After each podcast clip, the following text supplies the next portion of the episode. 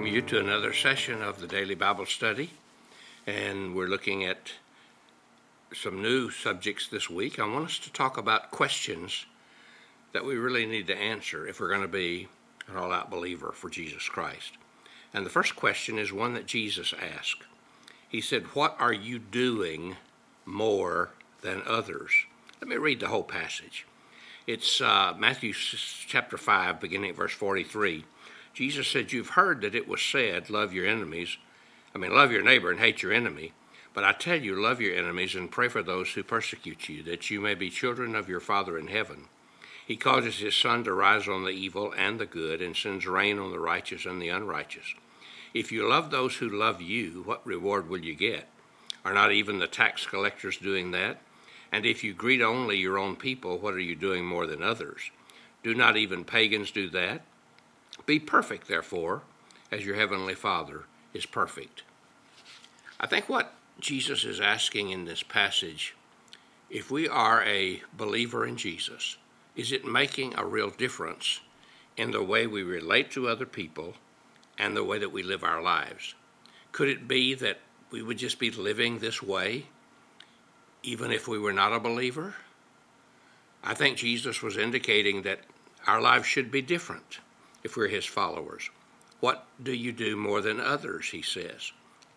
And it's not what do you know more than others, or what do you profess more than others, or even what do you believe more than others, but what do you do more than others? And our very life should be different, Jesus is saying. He's teaching us how to live. And, and in these chapters of what we call the Sermon on the Mount, Matthew 5, 6, and 7, he, he gives us all kinds of directions and indications about how our lives should go. And it's not easy. We can't do it. Only Christ can do it as we allow Him to live through us. But let's look at some of the things that He says here in this passage I read. First, there's a notable contrast. The world's view is expressed in verse 43 love your neighbor and hate your enemy. Now, this is not what the Old Testament de- that they said that's what it was, but the Old Testament didn't dis- didn't say this. This is what the scribes and the Pharisees had altered the Old Testament to say. They made a neighbor out of their own race, and everyone else was an enemy to be hated. See, it's easy to change God's truth around, to pervert it, to twist it, to make it fit our situation and our lives. But if we're going to be an all out believer, we can't do that. We have to take the truth for what it is. Jesus' teaching is in direct contrast to this. He said, Love your neighbor, yes, but also love your enemy. The law of love is introduced. We're to love God and we're to love other people. This means friends, neighbor, enemy. No limit can be placed on our love. It has to be for everyone. Jesus will accept no reason for hating anyone, whoever they are or whatever they've done. The word love here is agape. It's the supernatural kind of love, the kind of love that's unconditional that God has for us, the kind of love that loves in spite of, not just because of, the kind of love that can't be bought, can't be paid for, can't be earned, can't be performed for. And you see, it's the kind of love that is expressed in the story of the Good Samaritan who was walking down the road to Jericho and saw the man who had been beaten up by thieves.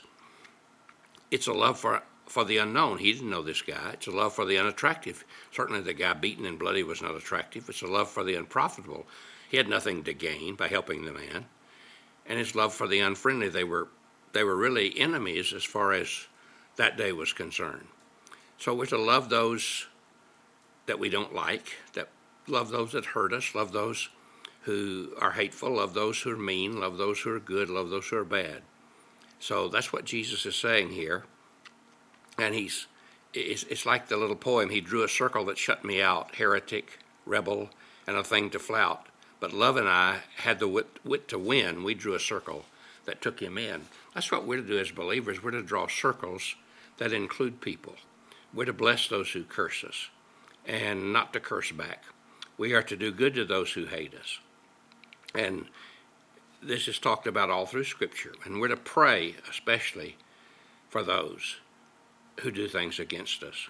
There's a song, an old song that says, You can talk about me all you please, but I'll talk about you when I get on my knees. And I think when we pray for people, it's amazing how we come to have a new understanding of who they are and what they are and why they are what they are. And it makes a real difference when we pray for a person and ask God's power to forgive. But also, there's not only a contrast here, there's a revealing conclusion. He really is saying in these verses, this is proof that you're children of God. He said, if you love your enemies, so that you may be children of your Father in heaven. He's not saying that because you love your enemies, you're a believer, a child of God, but he said it's because you are a child of God that you love your enemies, and that does reveal the truth that you belong to the Lord. It is proof of our sonship. It shows that God's our Father, that we're like the God who brought us into a relationship with Himself, and that He is the one who is working in our lives. To return evil for evil is natural. To return evil for good is devilish, but to return good for evil, that's divine. You see, only God can do that, and we can only do it by God's power. That's why he says he sends his rain on the just or the unjust. He makes his sun to shine on the evil people and the good people. God loved the world, and that's why he gave his son. You see, the perfect friend is one who knows the worst about you and loves you just the same. There's only one who loves you like that, and Jesus is his name. And that's the truth. We say we do, but it's really difficult for us as humans to love people that way. But God's treatment of others does not depend on what they do or what they are. He just loves everybody. It's also the proof of a superior righteousness. You see, this is a righteousness the Bible says in the Sermon on the Mount that exceeds the righteousness of the scribes and Pharisees. The scribes and Pharisees had a performing righteousness. They performed before people. The bigger the crowd, the better they performed. They did their good deeds to be seen. They did their acts of kindness to be known. But down in their hearts, Jesus said they were like a tomb full of rottenness and death. And so he says, even even tax collectors who were considered in that day about the worst sinners because they cheated their own people. But he said, as despised as tax collectors are, they love their own people. They love their own family. They love other tax collectors. Even thieves are faithful and friendly to each other. Non Christians can do that. So that's the question. What do we do more than others? So if we profess to be believers, the world expects us to be better and expects us to be different. And the question is are we? Are we any better at holding our tongue? Are controlling our temper? Are we less selfish or proud? Do we evidence more love than those without Christ? If Christ reigns in our hearts, then we should. We'll pick this up and continue it tomorrow. I hope you'll be with me. God bless you. Have a great day.